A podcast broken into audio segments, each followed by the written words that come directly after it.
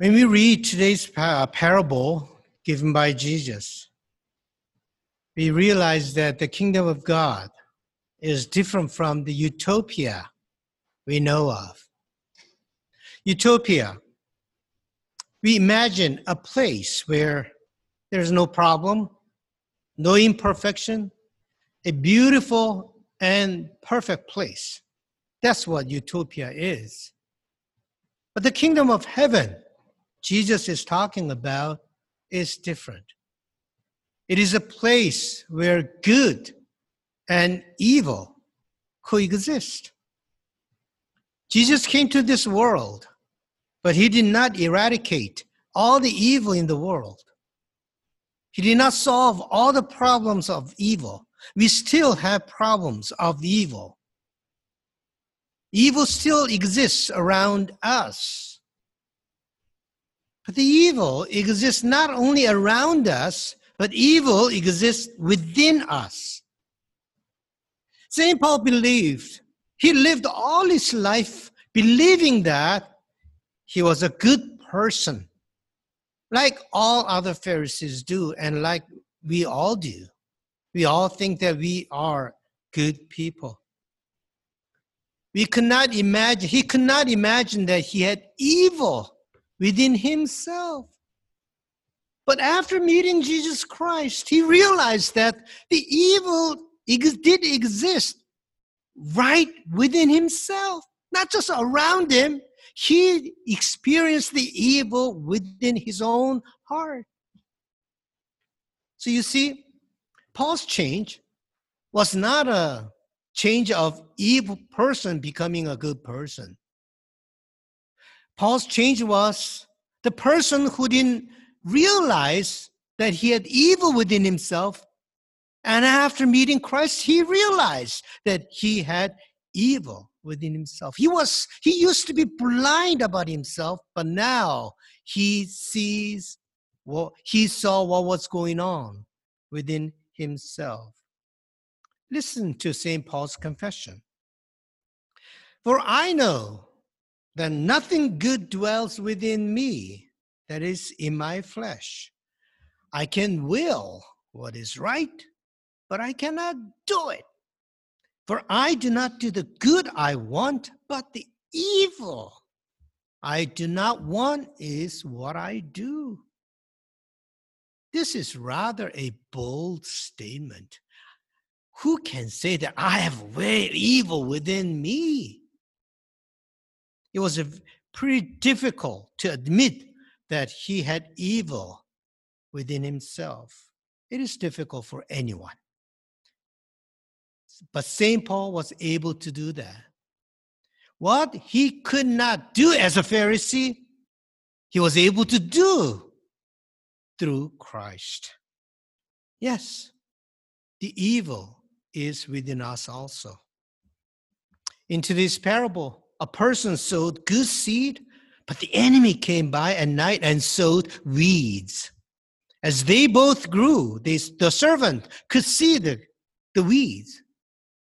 When they're small, they didn't see it. But as they grew, they started seeing the weeds in the field.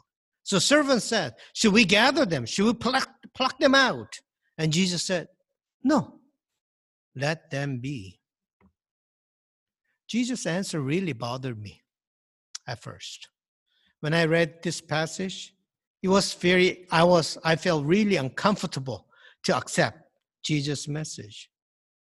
Why did he tell servants to leave them alone? If you see evil, don't you want to take them out? If you see the evil, don't you want to get rid of it? If you have evil within you, don't you want to get rid of it? Don't we have, don't we have to fight against the evil? So I struggled with what Jesus said. I tried to enter into Jesus' heart. What was he trying to say? And I realized that when Jesus said, Leave them alone, underneath what he said, there was a truth that he was saying. The truth was the weeds can never conquer the wheat, that truth. The weeds can never conquer the wheat because he had that conviction he let them be.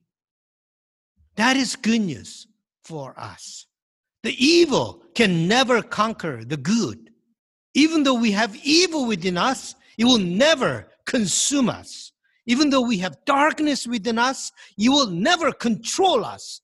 Even though we have sin within us, you will never paralyze us. That's what Jesus believed. And that's what we believe.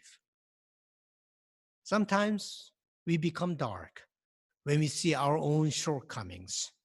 We see greed and selfishness and laziness within us. And because of our greed and selfishness, we hurt others. We make people suffer. We don't like ourselves doing that, but somehow we do it anyway. We feel so powerless and helpless. Our selfishness, our greed make other people suffer. But we have no power to not do it. And we fall into self pity, focusing so much on our negative traits. And that doesn't help us overcome our own weaknesses. That's my second point. When Jesus said, when Jesus said, let them be, he wants us not to, not to focus so much on your weeds, not to focus so much on your problems. Don't give so much attention to them. When Jesus sowed good seeds, the Pharisees and the religious leaders sowed weeds. They didn't help Jesus. They sowed weeds. They attacked Jesus. They misrepresented what Jesus said. And they even said that Jesus got the power from the devil and did all those miracles. They never helped Jesus. They continuously spread weeds when Jesus sowed good seeds. But Jesus did not give so much attention to their opposition and attack. Jesus let them be, even to the point of let them take Jesus to the cross. Jesus simply continued to do what he had to do. He wasn't discouraged because of opposition. You know, Jesus' disciple Judas. I mean, Jesus spent so much time with him, all the uh, 12 disciples. But Jesus knew that Judas would betray him. That is hurting. He spent so much time with him, and he knew that he would betray him. But Jesus let him be. This is what Jesus, uh, uh, the scripture says.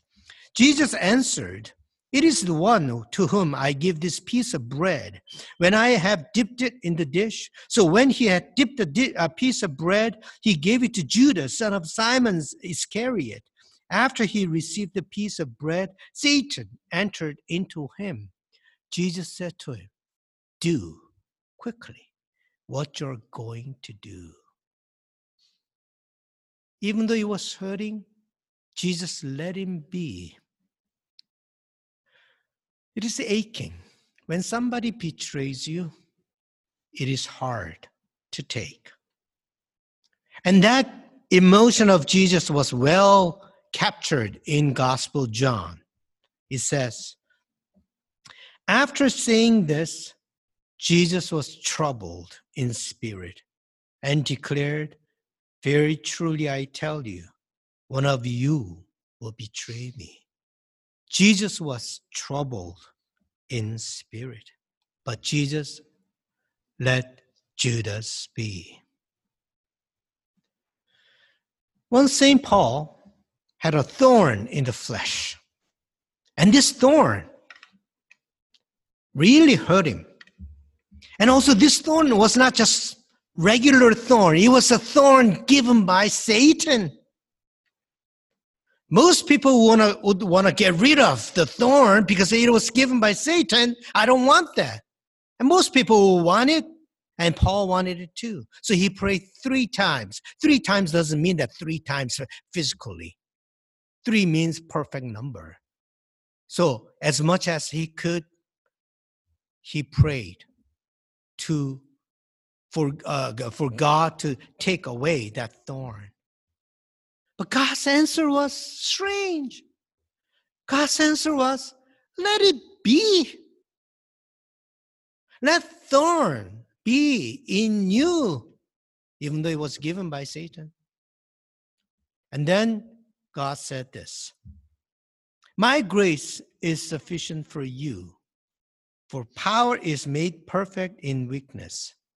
So I will boast all the more gladly of my weaknesses, so that the power of Christ may dwell in me. Instead of focusing on the thorn, God told Paul to focus on God's grace. The thorn made Paul weak, but in that weakness, Paul experienced the power of God working through his weaknesses.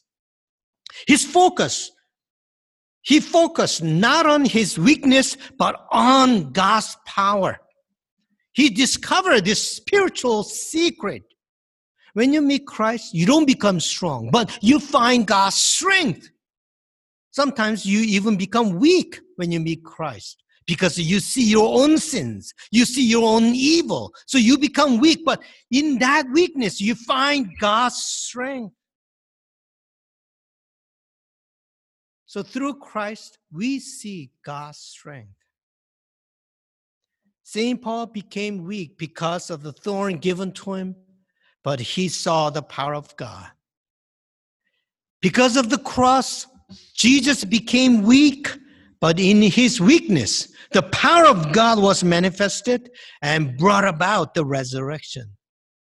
Those who don't believe, they only see the weakness of the cross. But for the, the, those who believe, they see the power of the resurrection behind the cross. We witness sometimes, my friends, that evil in this world is getting stronger and stronger, and we feel so powerless and hopeless. And when the evil oppresses the weak and takes advantage of the powerless, sometimes we wonder, what can we do? When we witness the power of evil, we become very weak. We experience our own powerlessness. But let us trust that the evil will never overcome the good.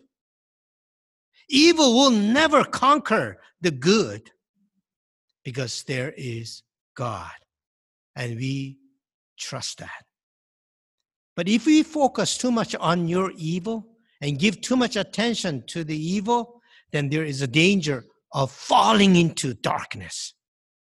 We have to put our focus on God and God's goodness and God's righteousness. We have to fight the good fight. We may face evil in our own lives. We see it, but let us not dwell on that.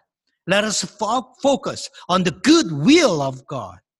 When we focus on the evil, eventually, without realizing it, hatred can arise from within you. That's what we do. When we face the evil, the hatred comes up from within us. And that through that hatred, we may do worse evil.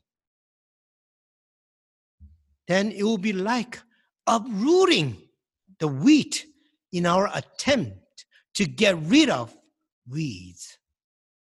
When Jesus said, let them be, he didn't mean to nothing to do nothing. We have to continuously do our best to do good. Don't get discouraged because the evil gets stronger. It will never win. That is our conviction. In the end, good and evil, God will divide. God's righteousness will be established. God will bring his justice. Let us trust that and let us fight the good fight. I know you all struggle, the darkness within you, the evil within you. Don't dwell on it. You'll be consumed by it. Trust in God. Look to Jesus and his grace. you'll be able to overcome your own darkness, your own negativity, your own criticism. And you'll be filled with God's strength and God's grace. Trust that good will overcome the evil. Always do the good. Fight the good fight